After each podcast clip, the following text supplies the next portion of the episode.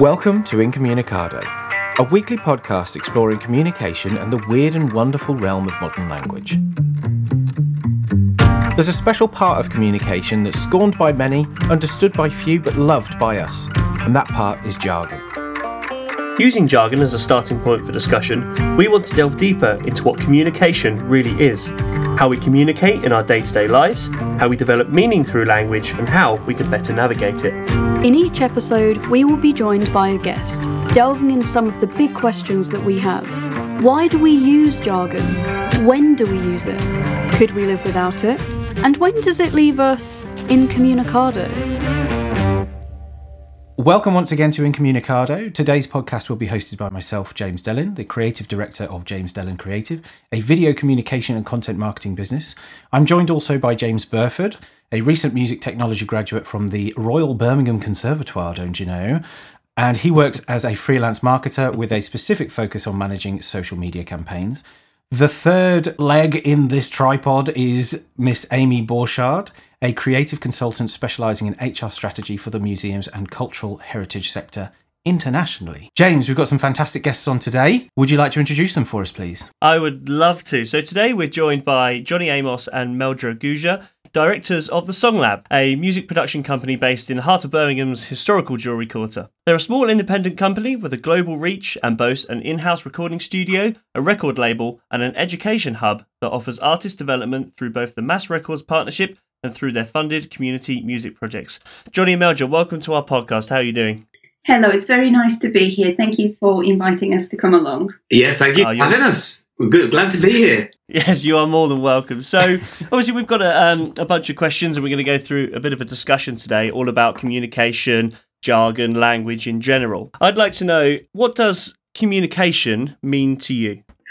Whew, the big question, yeah. Um, yeah, don't start easy. It's kind of it's kind of everything, really. You know, I mean, uh, it, even even though we all use so much uh, technology, you know, on a remote level and STEM sharing and all these amazing apps that we all use, um, I think how you actually communicate ultimately kind of defines your reputation. Um, so, you know, good manners go a long way. You guys know all about that. You're all lovely, polite people. Well, thank you very uh, much. we, we, we witness quite a few issues with a lot of the young, the younger generation actually that kind of treat emails like social media. We'll start with things like "hi," you know. Yeah. And mm. it's a huge, important part of the process. As a producer, you know, probably ninety percent of the skills required are people skills, you know, whether that's in person or online or whatever, understanding ideas, listening to people, you know, yeah. it's the greatest gift you can give to anyone, isn't it, really, to listen. I, I'm going to jump in immediately because that's really interesting. We haven't had this angle yet about manners. And I wonder, is it bad manners to use jargon to somebody who doesn't know what you're talking about? Yeah, I, I think so. Yeah, I mean, we had, uh, we had the boiler engineer come around the other day, and, and you know, I opened the door, and he was immediately talking boiler language, you know. Uh, and, and, and I said, I, I don't know your world, uh, but hopefully you've got notes that can tell you what's useful.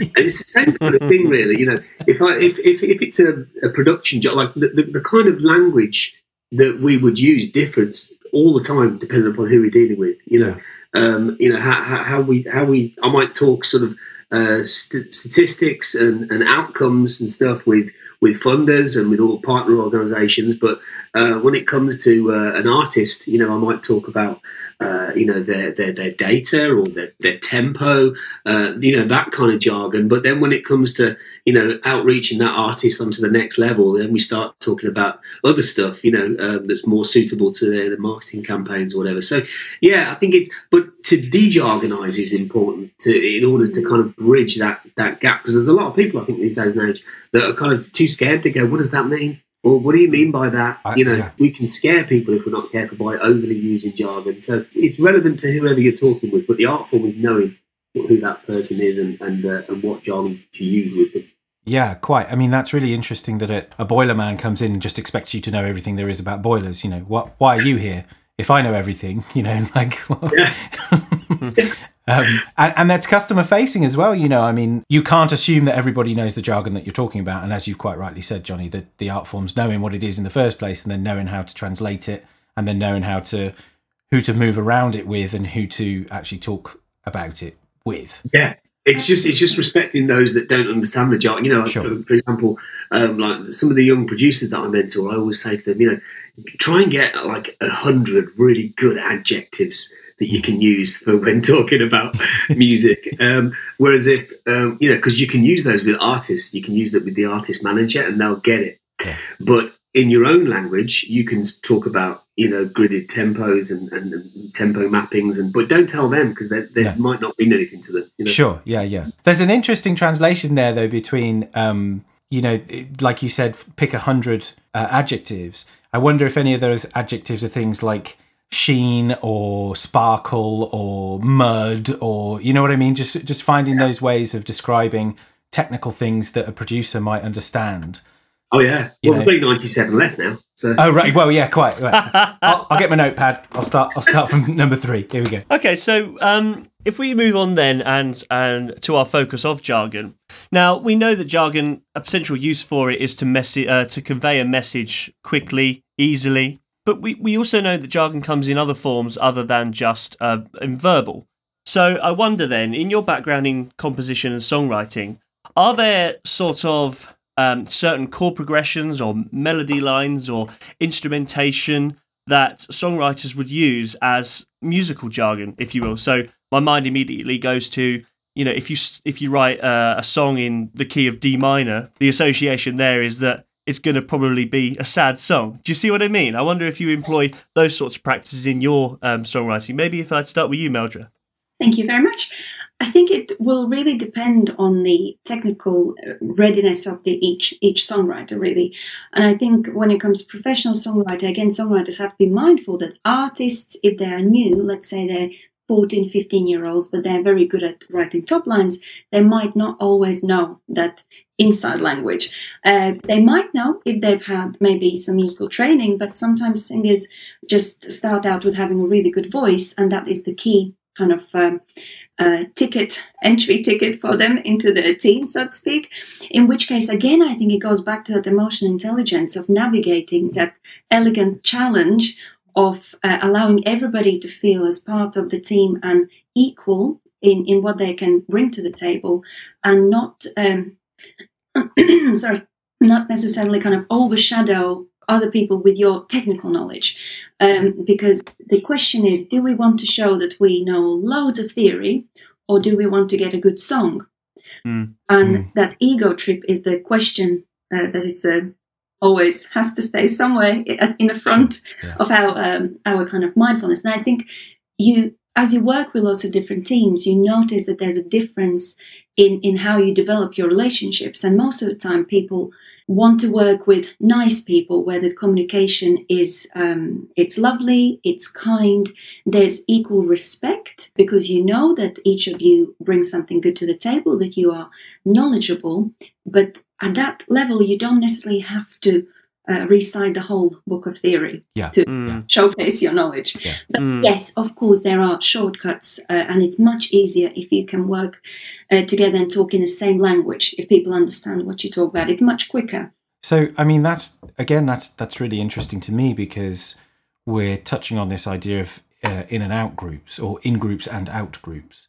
It sounds like it's perfectly feasible to have a production team and an artist that all need to be on the in group, but it's it's it's very very easy to make one or uh, or a few of them feel like they're on the out group, especially say it's a band rather than one artist and a production team of maybe um, a producer, a recording engineer, and, and a mix engineer down the line, perhaps. You could have this um, unpleasant imbalance between people talking about how how they want the artist to perform and how they want this the record to sound. I know they feed into each other, but that's where I can see um, this idea of, of of getting on the same page as being useful is to is to prevent that imbalance. I feel like we we sort of uncovered this whole thing with the bombshell of manners at the beginning of the the discussion because to me that is just good manners, making sure that everybody feels in, included.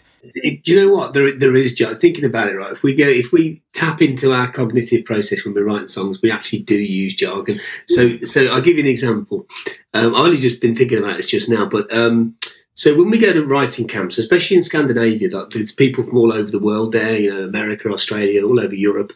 Um, English is the is the language that you know the common language that everyone uses, which is which is great for me, you know. um, but um, uh, but we often talk in numbers, especially for the first hour of a songwriting session. Oh, wow. So if we're uh, there's two types of numbers that we use, um, and it's it's music theory knowledge really, but it's bypassing a lot of theory. So what we do is we'll talk in numbers for chords, and then we'll talk in numbers for melodies. So um, we'll say something like, uh, "Should we go six five four one?" Okay. Mm. Then you know, like Nashville, this, we got lots of thankful for the Nashville culture here, right? Because it is Nashville culture, where session musicians walk in and they'll go, right, what we're playing? We're playing uh, one five six four. Okay, cool. What key are we in? Whilst they're strapping up, we're in A. Cool, and they know what they're playing, right? Okay. Mm. And, and and I've noticed that that's been adopted in Scandinavia, uh, especially by a lot of Danish and Swedish writers. So we'll talk numbers when it comes to chords, decide on the key when we track the vocalist, um, and then when it comes to melodies, we'll do the same thing. We'll say, right, um, let's let's jump around on the first and third in the verse, and then when we get to the chorus, we'll do a high jump up to the fifth. And you know, and, and so there, so before we've even you know thought about kind of the concept of where it's all going or whatever, then then that's kind of something we do. But then it's never spoken about again by lunchtime. Mm. Use code anymore. Wow. It, it you build the foundation in jargon and in um, so just just to clarify the numbers that you're referring to are chords within a particular key and my Yes. my theory is not great anymore but for those who want to know you know as humans, uh, there, there's uh, these heartstrings are being pulled by a specific kind of movements. So it's no surprise that certain uh, chord uh, patterns work. However, I think there's also that um, magical balance between writing with your mind and writing with your heart that needs to kind of remain. And actually, talking about numbers, but you mentioned about intervals. Uh, something that I've noticed what has worked really well is um, if I work with artists that I've never known before um, in terms of their kind of um, vocal capacity, I actually sometimes it's almost like being a bit of a doctor. I'll say, what, "What's the highest note that you can take?" Sure, kind of like a fun little activity, and then I'll quickly work out what could be a nice little interval, and then based on that, I'll work out what key I can be in for that artist to be comfortable without us spending a lot of time. Is this good? Is this good? Is that good? Yeah. Um, we do use the jargon, but we have to be mindful of the company, and it's just emotional There's, there is, but there's times where I don't use the jargon, but because I know what people want. So in, in this social media generation, what we're seeing, uh, what I'm seeing a lot, is a lot of emerging writers that come through that just use kind of Americanizations to Mhm. their their kind of verbal culture, which is fine. It is what it is. Uh, just did it then. Uh, but um, but but I, I I understand what they're looking for, but I just don't discuss the jargon. So, for example, if we're making I don't know like a sad bop, future based kind of track, I, I know that if we want it to sound sad but hopeful, so straight away I'm going to go Dorian mode. That's Okay. what we use. That's Yeah. going to get what we need, and and then they're going to use words that are non-jargonized in order to react to it, such as "that's the vibe" or "that's killer" or "yeah, that's a smash." Let's work with that. So it just Fire emoji. Exactly. There you go. so it just becomes this kind of de-jargonized process because I've taken the jargon out. But again, it goes back to who you like knowing who your audience is. Because when you were talking about the writing camp, I had no idea what you were saying just then. The one five four. No, no, but it, it's great. Like it's so interesting. But the assumption is there you were all the in group, and that mm. that is your language. But as soon as you you know you're now talking about social media, the language you use is completely adapted to to what people can understand. Yes. Yeah. Exactly. Yeah, yeah, that's exactly right. And and actually, it's funny because the, the theory thing. If, if if if ever we do number talk like that, and there's somebody in the room that doesn't get it, it can feel really disengaging. So Mm. if we're in a team of three and there's two of us that get that language and the other person that doesn't, I immediately default back to more basic language because I don't want them to feel like they're not included. Because when you, when you're writing a song together, you know you're, you're very often working with people that you've never met before. You might not ever see them again, and yet you've got to kind of open your hearts to one another and really open up about certain feelings or Mm. or projections of where they think this could go. Or and and you, you know you kind of have to build a bond like that. Yeah. That's Yeah. why that's why a lot of emerging songwriters really struggle on those kind of things because they're like, I don't know this person. I'm not going to open my heart. Well, you have to. It's your have to. job. yeah yeah yeah quite Yeah, but it goes back to what you said at the beginning. It's all about listening as well. The art of listening Oh yeah. to, to understand. So true. Do you know what, Amy? When we, um, whenever we have like guests come in to the to the song lab, or sometimes we bring in A and R's or managers or marketeers or whatever, and, and and and there's one common denominator amongst absolutely every guest we've ever had, um, and it's just be kind.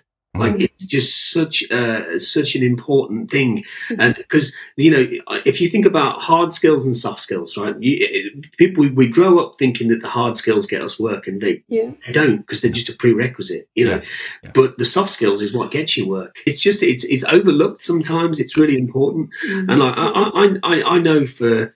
Not for certain, but I think I'm pretty sure that there are other producers and writers that are on the same roster as us, um, and and I, I sometimes get sent to international camps ahead of them, even though they're better than me, because they know that I'm going to be polite, I'm going to be on time, um, I'm going to get the job done. There's, I can immediately think of a couple of producers that are better than me, no doubt about it. But uh, But But- it's the relationship building that, that you talk about. It is. yeah, I guess so. The whole world exists on relationships. Of course. I it might sound a little bit out there, but even organizations and corporations and, and different companies, even when you think about media, the journalists, they, they move from one journal or magazine uh, to another, and it's those relationships that keep you actually. Same with active. A&Rs. It's kind of not that complex, but actually it is, because sometimes we need to be mindful about our emotional reactions, our own resistance, uh, our own environment, uh, how we are feeling, if maybe we are overreacting. You know, there's lots of uh, very, very clever people that have written tons of books about these themes. I do love those books. So, um, yes, it's it's a it's a wonderful um, thing that we as humans have the ability to communicate, and it can take us to amazing places, and it can also bring you down to to kind of never working again. Often it is yes the soft skills that will do the work, uh, Yeah. either in good or, or bad sense. Yeah, yeah, yeah. because the the sort of umbrella concept to what what you, specifically you just said, Johnny, about being invited over to a camp ahead of producers that might be technically better than you, your words, but you um you know the umbrella concept of that is that people work uh, people buy from people and people work with the people that they want to work from. And you know you're you're you're a business at the end of the day. Your your commodity is different to mine.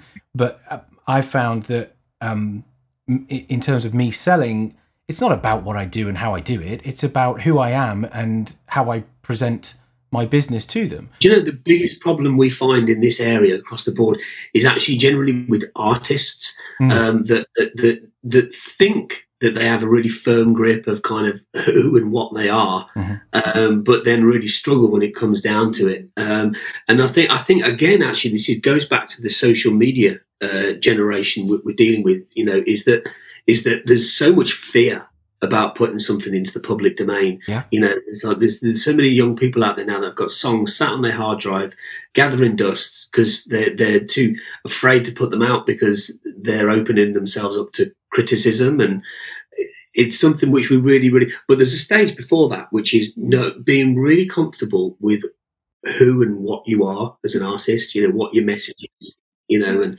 like if you, you take any top artist from around the world in, in one or two sentences you could probably encapsulate what their message is you Sure. know? Mhm. um, you know Pink rebellious messages of uh, you know, of, of, of standing up to the establishment. You know, Mm. Katy Perry, fluffy messages uh, about you know marshmallows and love. Um, we've got uh, Taylor Swift, you know, heart on your sleeve. These are really short sentences, and there are exceptions, but generally those messages fall in alignment with those artists, album after album. So that Mm. that's interesting because we're moving into this idea of authenticity and um, how how that can uh, certainly in business. You know, the more authentic you are, the more you're going to um, resonate with the right people that that help your business grow and that that you make sales from. Blah blah blah blah.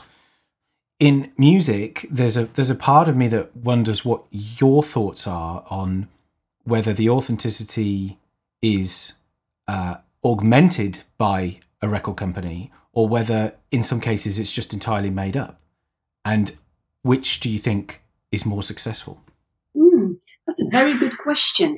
And I think the answer would depend uh, based on which era in time. oh which- okay oh yeah go on then because um, I truly believe that this is a phenomenal time for any young artist or any up and coming artist because never have they ever had more uh, chances to just get stuff done Mhm. and do it on their own terms. But also, it comes at a quite a high cost of knowing a lot and having a lot of different skills. Uh, so you kind of need to have your own inbuilt team in your head to be able to uh, deal with your image, with your sound, with with your ideas about launching yourself. It's literally like running a business, but just from your own one set of brain, basically Yeah, yeah. to have your artistic side and your very business minded side. So in that sense, it's more challenging. However, people uh, people can really build their ability to negotiate, and as such, they might actually have more time to work out who they are, um, which is generally quite positive. Uh, because if you know who you are, it doesn't mess with your integrity, and you kind of feel that you are saying what you want to say, and also you feel in power. So that's good.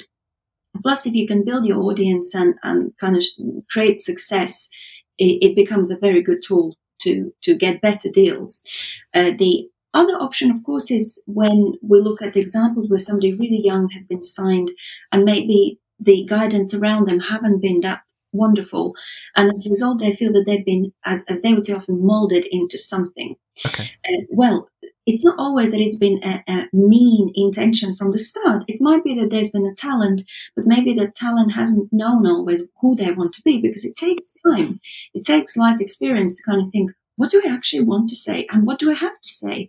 Is there anything that I actually feel like, oh, I have to say to, to people that listen to my music? And, and naturally, people grow up, they grow older, they go through changes in their life, and their own views change. And suddenly, if you've been signed really early and maybe you feel like you've been molded into somebody who you're not, then we have that conflict at one point. And we see that over and over again. We've seen it um, where people suddenly say, That's it. This is not me. I'm somebody completely else. And actually, in humans' life, it's a normal process, Mm. but it always feels more dramatic within the context of um, recording artists' uh, kind of lifespan. So the authenticity and integrity is a question that is it's quite complex. It, because it's just never it's never been as true as it is now. Though really. what we're really talking about Yeah. PR, isn't it? And you know, if you, if you think back to uh, let's take for example more kind of mainstream bubblegum acts, like let, us say for example we talk about boy bands from the nineties. You know, uh, very often um, you know you might have a member uh, of a boy band that was that was gay, but they weren't allowed to talk about it. Mhm. Mm. And now it's like it's no, please talk about Yeah, it. Like we're in the, we're, in the- we're in the age of believability now. Mhm. You know, we're in, we're in an age where the internet has exposed a lot of truths, and and people like that. You know, there's more transparency in the world, or they they're kind of they're certainly there's certainly more than there used to be because of what the internet has done. You know, um, and it, it it's it's a good thing. You know, we're, we're, we're in a time right now. Where, where you know, behind the scenes footage of how to make a music video is getting more views than the The official video. Yeah. yeah, of course. because people are craving that authenticity, that believability uh, that is more so around, I think, now. But it goes back to PR again. You know, um, I mean, you know, there's, there's, so Billie Eilish is a good example of this. You know, so you know, there, there is, there is, she is so good at what she does. She's so believable. Mhm. She's so talented. She has a message which has resonated with young ladies all over the world. And for that, she will always be remembered. Regardless of where she goes next, she will always be remembered for that golden era at the start of her career. Mhm. Was it real? Maybe, maybe not. Does it matter? It doesn't actually. No. It doesn't does matter. Yeah. I'm not convinced that she is as fragile as she's made out to be because that falls in line with her story. You know, Mhm. that, that idea of her brother, you know, lighting some matches and we'll put that in as the snare so it feels real. That sits with the body of your message to your fans. You know, whether it's real or not doesn't really matter. Mhm. Um, you know, because it, it, it helps people to be able to understand and listen to something and really empower them. Like, I, there's so many uh, you, you know, young ladies and young men all over the world that have been so inspired by her message that sits within the context of her music. Yeah. And that's great. You know, I don't believe her personally. I think she's got balls of steel. I think she gets up at the Grammys and knocks everybody away and doesn't drop Hmm. a note. I don't think you can do that if you're fragile as hell. So, you know, um, it doesn't matter if her message isn't real. What matters is that it's been perceived as reality. And that Hmm. right there is what PR is all about. That's, Absolutely. Yeah. Also, we have to remember that a song is a snapshot of time. It's Yeah. a snapshot of emotion. We all have our ups. We all have our downs. So there might be a moment when you feel um, like you're absolutely crushed and you're very fragile. But then as humans, we tend to think, okay, I've moped about, about a little bit. I've been a bit sad. Right, I'm going to get myself together it. now. I can do it. Mm. And that is natural also for artists, I think. And sometimes in that deepest uh, darkness of, of emotion is, is when you can create some of the most wonderful work. Um, and then you can perform it when you feel very strong and you might feel very happy. Um, so that's the beauty. I think we have to remember that we are emotional human beings and there's those natural waves of emotions and just because at some point we've felt really down doesn't mean that it's always uh, a, a, definition of who we are. And equally, if we are quite positive, it doesn't mean that we're 24 7 hmm. like, uh, like, uh, supercharged. Yeah, yeah, sure. We're, we're, we're, past the era of scripted reality TV now, to a certain sense, aren't we? When you really Thank think God. about it, you know, when, thank God, yeah. But you know, if you really think about it, like you go back twenty years, what happened is was the launch of you know Big Brother, Mm-hmm. And it was like it was all too, it was all very real. It was all very raw. But then people got bored. So things like Towie came along, where it was like it feels real, but it's actually kind of semi-structured. It's mm-hmm. it's a script, um, and that's fine. People buy into that as well. But the point is, it's evolved, it's changed. You know, so we, now we're in an era where we scroll dead-eyed through Instagram, watching a one-minute video, of like you know somebody making something amazing and we forget that actually it's taken three weeks to draft mm-hmm. that idea together and 7000 mm-hmm. takes to get it right yeah. because mm. you're going to get one minute with it or less than that you know yeah. mm. you know in your work you deal with people uh, like from from both ends of the scale so you've got artists but then you've also got uh, when when when you you work with people at the more corporate end of of the uh, of the spectrum as well. So we've we've discussed a little bit on this podcast so far about the idea of being this like linguistic chameleon and having to change your language all the time. I wonder like whether you catch yourself doing that or how often that happens to you. Hmm. It's a very good question. And imagine if English is not your first language. Of course, of course. Another little twist in the scenario. Uh, to be honest, I find that the way my brain works, and um, I've done quite a lot of reading about how we think uh, in terms of uh, in order or not in specific order. Me and Johnny, we've had a discussion many times uh, because my thoughts will jump from seven to one to eight to nine to two to three. Hey, there's so, the chord progression again. Uh, yeah, here we go. Johnny is very good at going from one, two, three, four, five. So when I talk to Johnny, I'm very mindful to go from one. And actually, since I've met you, that has really helped me to be super clear in my communication and go from one. Because I've often had that um, so much enthusiasm and drive that I would expect people to catch me on five mm. and become a little bit irritated if they don't yeah. get me. Yeah, for sure. So uh, actually, it, it is quite important to be mindful of our thoughts, and particularly if you are um, idea generator. To if you have the great idea, keep it, but then explain how it, ha- why, and how, mm-hmm. and what are we doing with it.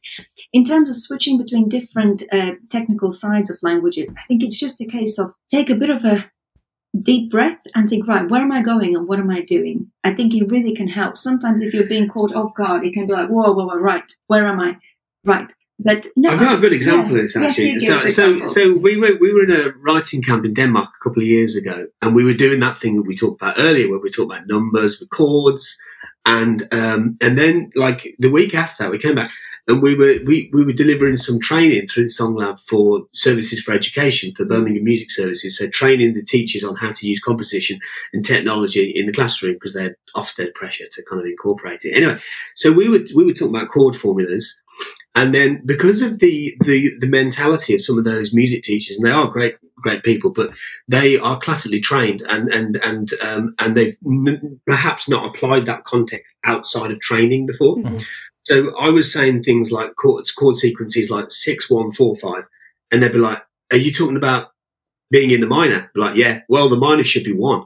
And I was like, yeah, sure, yeah. right? Mm-hmm. So that's you're right. You're absolutely right but that doesn't fit the context of how the commercial world actually works. Yeah. You know, mm. yeah, yeah. Like, yeah. like uh, for example, my my, my role at, at um, the university where I teach, I, will talk about melodic construction. I'll talk about disjunct and conjunct melodic motion, and they'll go, okay, yeah, yeah, I get how that works. And I'll say, quick caveat, guys.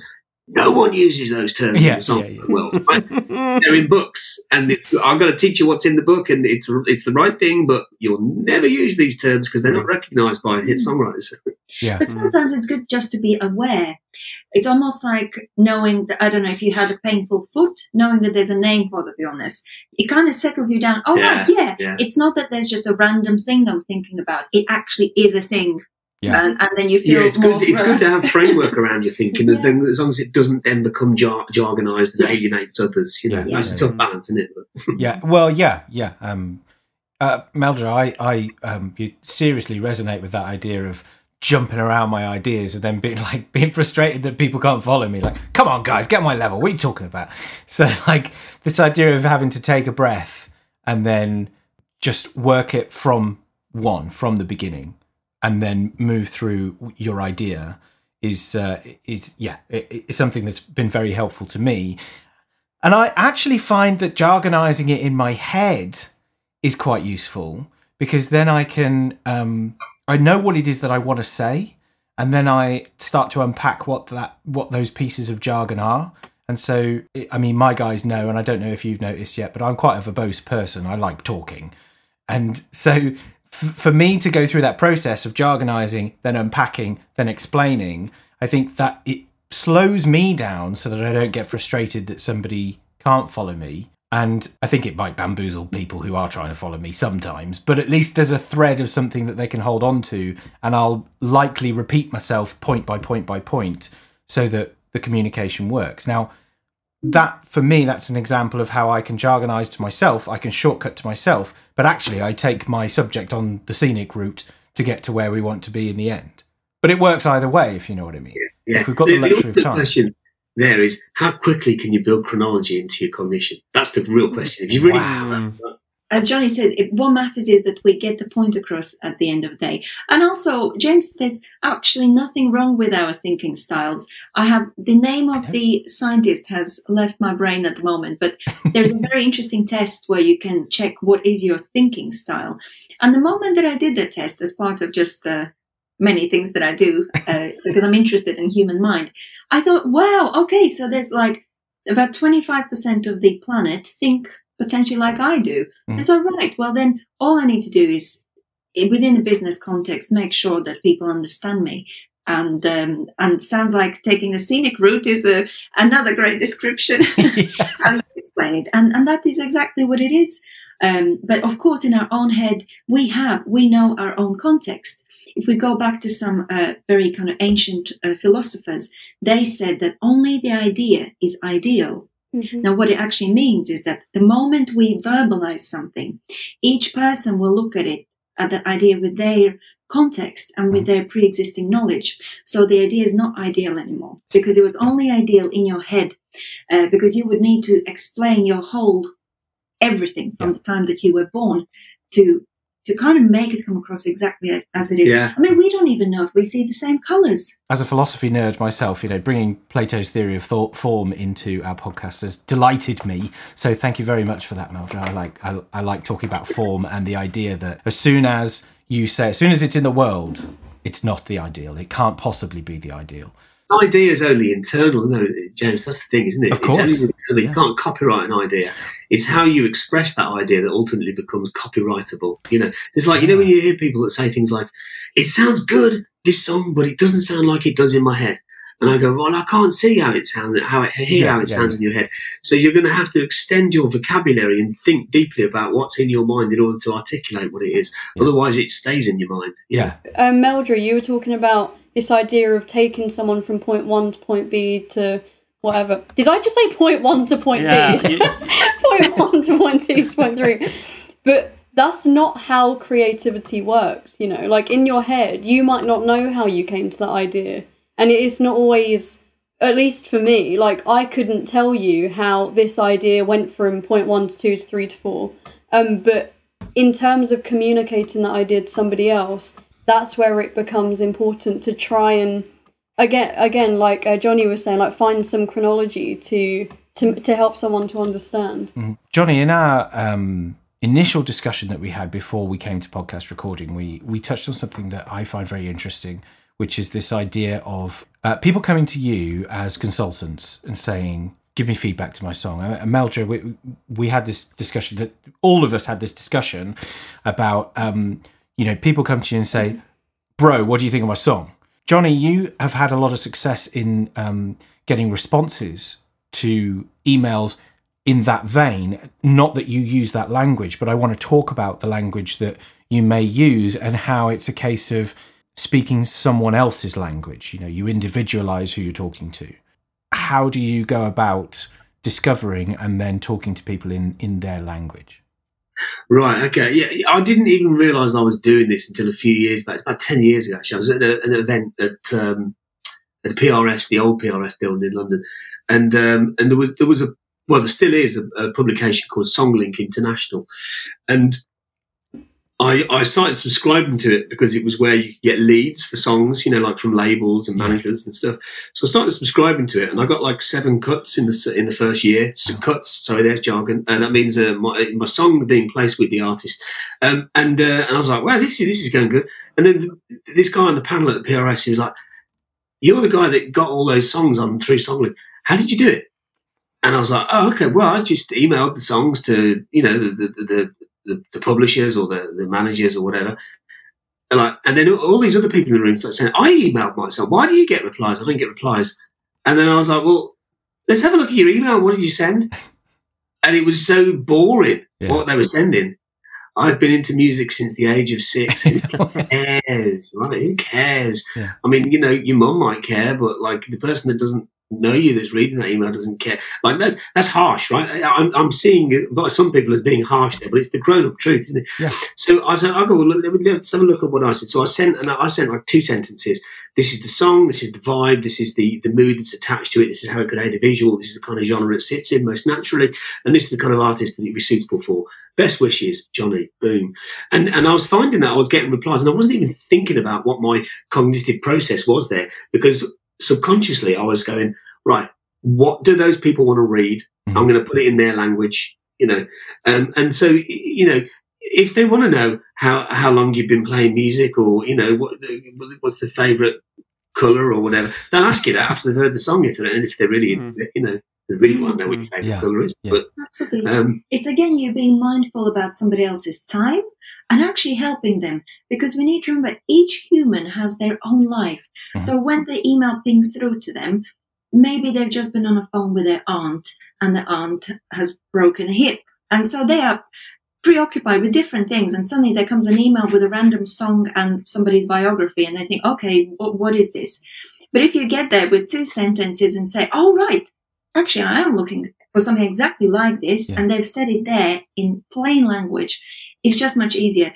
So it's not it's not sneaky or strange. It's just a case of helping people to understand why you are reaching out to them in the first place. Yeah, isn't yeah. it? Just like make it clear. the emails I send to sync agents are so different from like what I Mm. would send to an artist. You know, Yeah. um, I'm talking more about like, uh, you know, yeah, yeah, we've got full clearance on this master, everything's clear, blah, blah, blah. You know, whereas if to an artist, it might be more like, you know, the drum's loud enough. You know, Yeah, it- yeah, yeah. It's, it's just that different language, and that, Yeah. and the different using the different language is built from the expectation of what you think that language will be. So, Mm. in other words, kind of going, you know, and saying, right, this is a music supervisor. What do they need to know? They need to know about suitability and how the song will aid a visual. That's, that, that's literally it. That's all they need to know.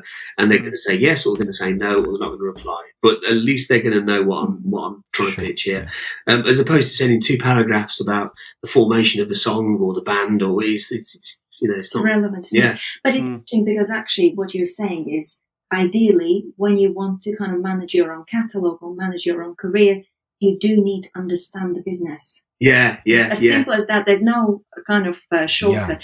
I don't think there are shortcuts anywhere really in life at all. I mean, even if you want to bake a cake, a, a shortcut probably is not going to work as nice as doing it properly. Well, yeah, I I, I, I agree. Um, I think shortcut is is a, an interesting term to use here because for me, it's it's not about uh, a shortcut in terms of jargon comes after the fact. You have to know the concept that you're talking about. You have to know the definition of the words that make up that concept, and then you have to know how that's abbreviated into a piece of jargon and how that jargon's applied.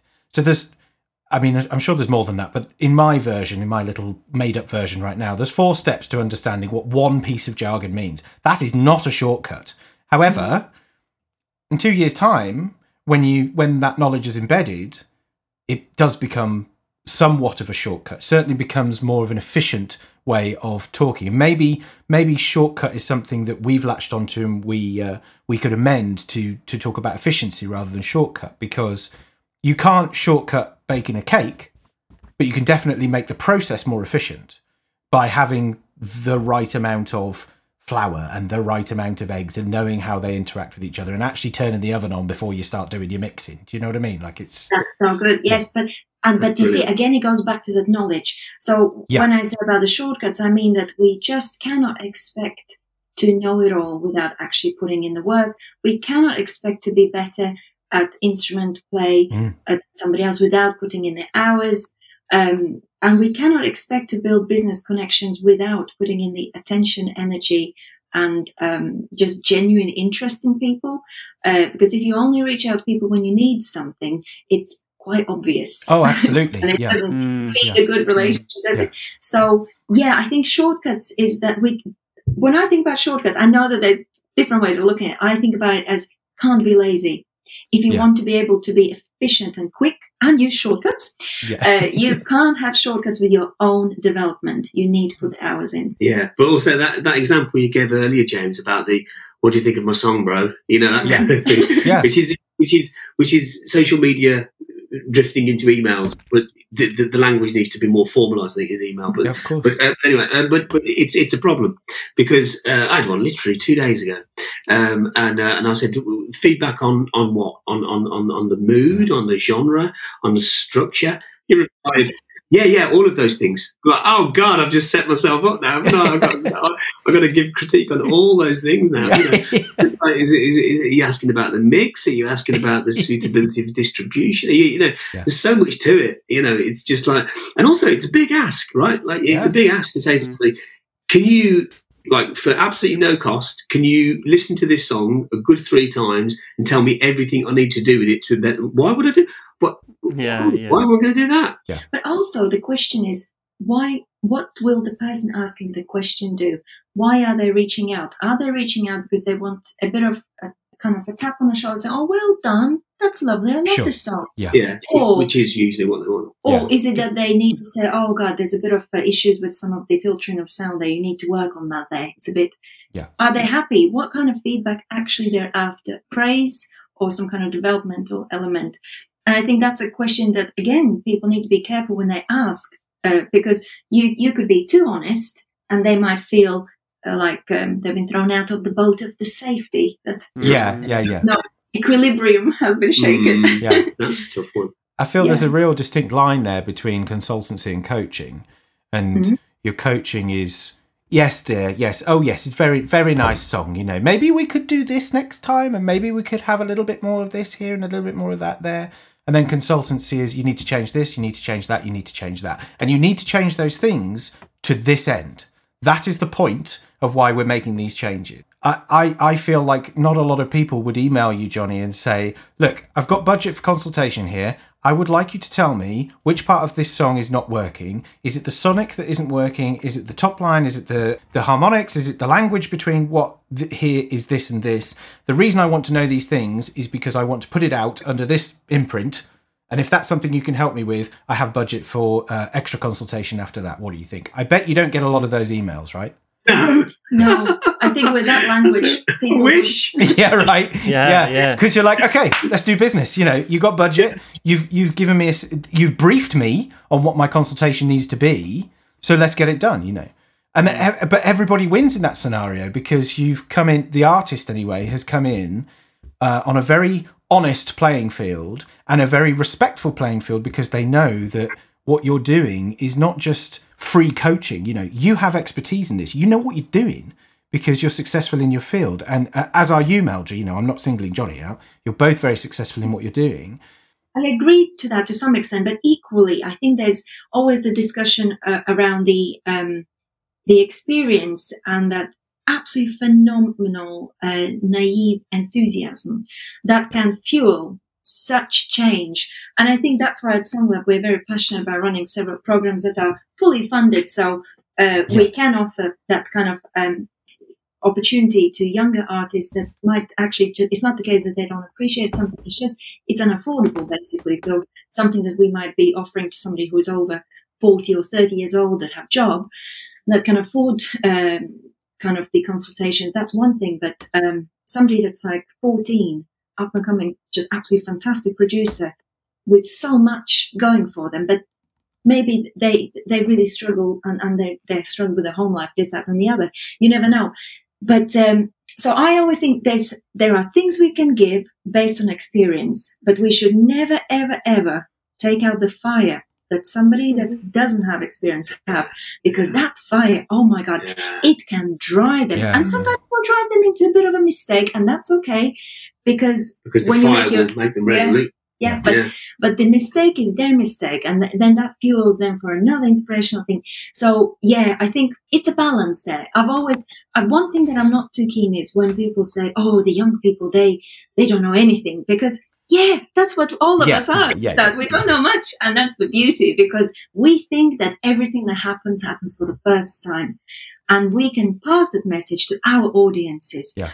to those young people within that time and that's why sometimes i think oh i feel a bit low you know what i need to listen to some 80s music and it brings me back to a good emotion mm. and also I need to listen to the newest 2020 record because that's what their language is And right it's, it's, it's just knowing sometimes that, that Yeah. right is am I going to mentor here or am I going to facilitate? Yeah. Yeah. Okay. You know, one of the the, the, the, the newest trends we're, we're all seeing now, whether we realise it or not, is snapshot choruses at the start of a song, uh, which Mm. Right. which a hallmark of the streamable era. You know, uh, where we, you know if you take certain songs that have been you know big hits over the years, you know, I don't know.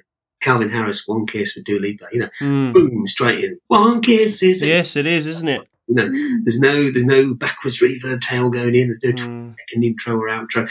And and uh, I mean, okay, that's a great example of a great song. But there are others. There are songs that still start with a verse, but just have like a four bar scaled down, fragmented version of the chorus before you go in, just so that people Yeah. don't skip.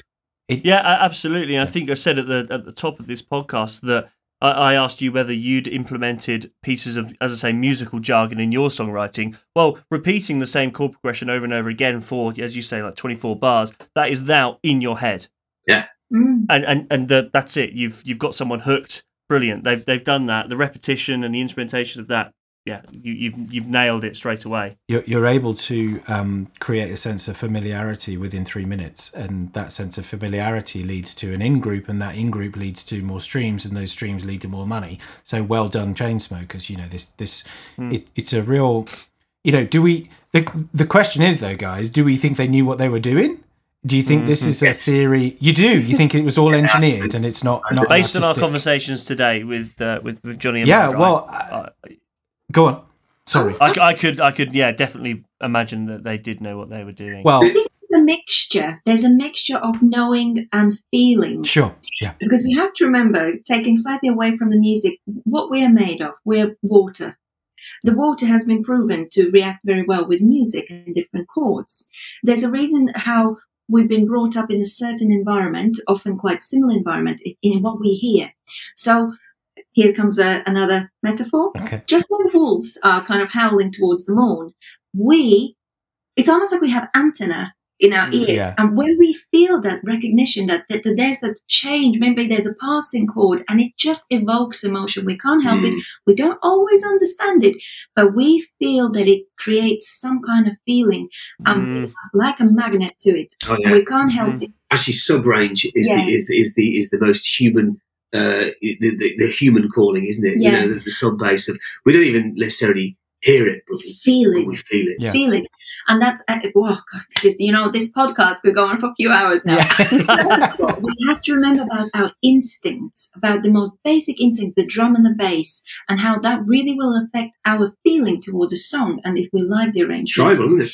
In terms of the chords, again, that will link in with with how we feel and how we understand our emotions. Um, so it all just goes back to um, that tension and release, and and the whether it's joy or sadness. Um, it's just how our brain works. It's the waves. Even our brain waves are affected by music. So the point that I'm making is whether they knew 100% what they were doing or they were feeling it, it almost Yeah. doesn't matter because Mhm. we all share the same thing. We are humans. You know, when you were talking about getting your music or reaching out to, um, I don't know if you use the term publishers, sorry, because I'm not familiar with the music industry. I don't, know if I'm using the right words, but you said like they don't care if when you were five you first you picked up your first guitar and that's really interesting because it's like you need to think about the timing of authenticity. So all of our conversation up till that point was about you know as an artist you need to be really authentic. And I feel like people that are new to the industry that's exactly what they're trying to do in their emails when they're sending this song. But actually it's that tension between business and public audience because as a business that's not what you're looking for.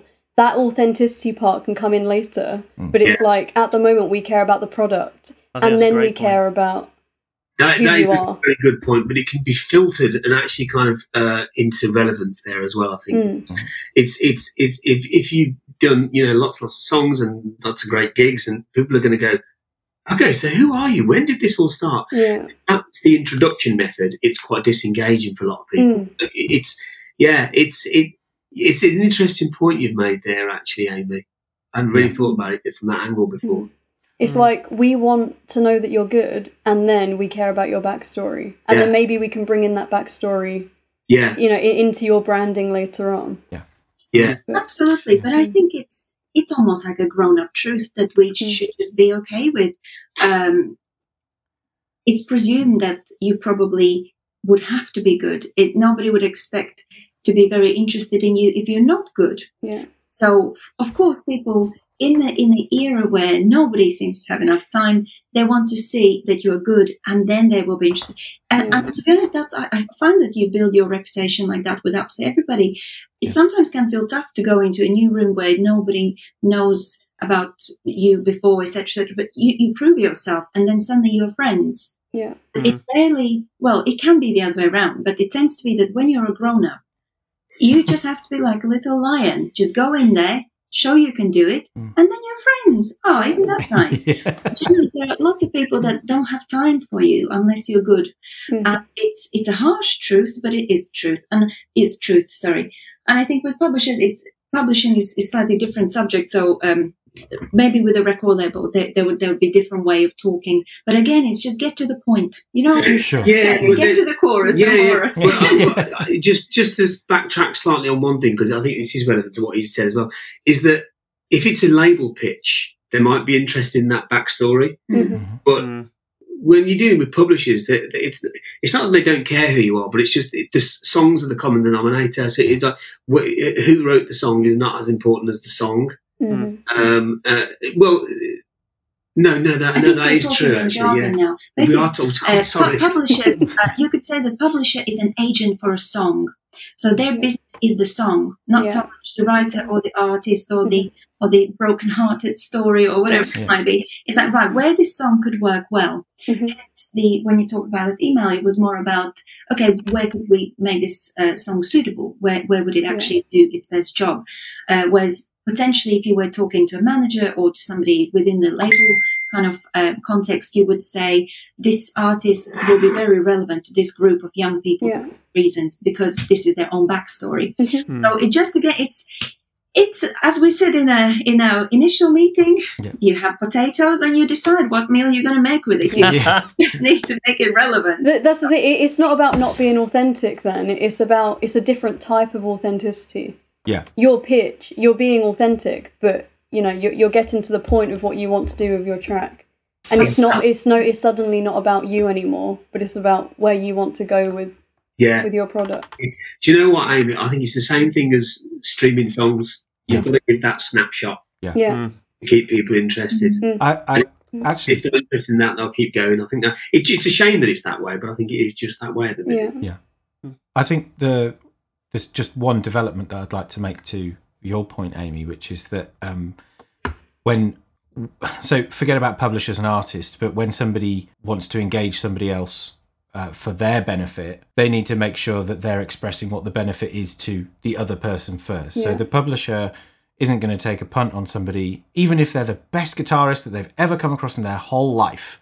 If it's not going to benefit the publisher, or if it's going to cost the publisher too much, whether that's um, money, reputation, whatever, then uh, yeah, they're not. They're not.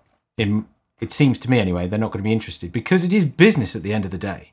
Mm-hmm. You know, uh, we've commoditized music to the point where that needs to happen in order for an artist to break through. They need to express what those benefits are going to be to the wider world, to the publisher, before anyone's really going to be interested in their backstory. So there's an efficiency there, isn't there? You, you say you talk about business and and at that on that um, side of the the music industry, yeah, it it is business, it is corporate, and that does need to be um, that does need to be efficient and quick. So going back to what Amy said, there is a time and place for authenticity and saying, "Oh yeah, it's my pa- music's been my passion since I was seven years old," but it's probably not in that moment, is yeah, it? yeah, yeah. you know that's not uh, you know we I know we've just discussed that that, that is important but it's not important right Yeah. now But it takes us back to just knowing your audience. Sure, Um, yeah. And, and it also takes us back to a really nice quote from Meldra from our intro call, so not on this recording. But you said, separating your actual self from your best representation of yourself. By this point in the podcast, thank you guys so much for your insight and your um, expertise and uh, just chatting to us today because it has been very enlightening. But we usually move to our feature for the Incommunicado podcast, which is named What Does It All Mean? And we invite our guests to express a piece of jargon from their industry that they know what it means, but we might not necessarily know what it means. And our job is to try and either guess the correct answer or work out what it means. So um, I might I may be putting you on the spot here, but I wondered if you do have a piece of jargon, either each of you or collectively, that you know is uh, not very well known in the wider world, and whether we could have a go at guessing what that is today. Ooh. Oh, okay. Um, uh, you know what? One that one that immediately leaps to mind No. um, uh, is uh, is like your WC codes in music. Right. So your WC, you, you think of toilet, right? You are naughty. You've gone with a difficult one. Well, no, no, no, that's great. That's great because um, what do we think a WC code could be? Amy do you want to go first Thanks, James. only, only because I have I have somewhat of an idea but it's it's probably not co- correct anyway but I could make maybe So- make an educated guess Amy, do you want me to have to hazard a guess Yeah, first? go on, Give you you some can go inspiration. Okay. So, um, WC, w- I think it's probably a code that is attached as metadata to a song release, perhaps. And I think that WC, whilst I I can't think of what the letters might might be, is it something to do with territory? No. Close. Okay. Close. All right. Well, there's- Sorry, I'm being like no uh, is the answer, but, uh, but the first part was right. Okay. yeah so we had a um, we had a, a a mastering module uh, at, at university on our uh, music uh, course and during that module we were introduced to quite a few different codes that as uh, as James has said kind of do get attached to CDs or just songs in general so that when they go around it's a way of tracking uh, royalties and things like that that's where my mind was going So, Correct. so Yeah. what, what do you think WC means? WC Uh, no, hang on a minute. She's cheating here. Amy, what do you think WC stands for? I see you. Can you can you give us a clue? Because I would quite like to guess what the letters stand for. Oh well, the this the, the actually the, to be honest, it's uh, I, I, I, I don't know. you did really well there because you really all like kind of that was a really interesting process. You all collaborated um, uh, and and and kind of kind of kind of got there. But I, I think I think Mr. Burford was straight on it, you know. Uh, Yeah. But um, but uh, what I, I what I should have said was C codes, not WC codes. Sorry, I really threw a red herring in there, didn't I? So what I'm referring to is the so the ISWC, which is like the International Standard Work Code for the, which is mm. attached to a songwriting. That's it. That's the one I was thinking of. There you go. And then you got the ISRC code, which is the copyright of the recording. So you got like the two copyrights, one for the songwriting and one for the recording. And then you got your other th- things like UPC code, which is like a mm. catalog number and you know things like that. So, but, but so when people talk about, I literally this morning I was emailing someone about so like C codes. So yeah, it's all the all the things that are aligned to uh, the collection registration of a song and the song's recording and then its catalog. Wow. Yeah. Yeah. Well, well done. both Yeah, that was a deep one. That was a good. Yeah, that was good. I'd like to hear what Meldra's piece of jargon is as well. Actually, have you have you got one that you could present to the group? Well, again, I think you'll know. You think you you'd know things like enharmonism or Oh yeah, yeah. Yeah, Is it enharmonic? En- Enharmonic. enharmonic. yeah, en- enharmonic. Enharmonic. See, I don't know enharmonic. So I think I do, but I think that's just from the theory side of our course. Amy, would you like to? I literally do not have a clue. it So- could be Amy. anything. Amy, you and me both.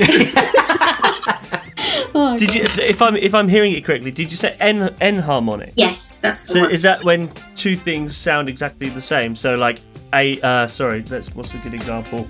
Like um, C flat and B.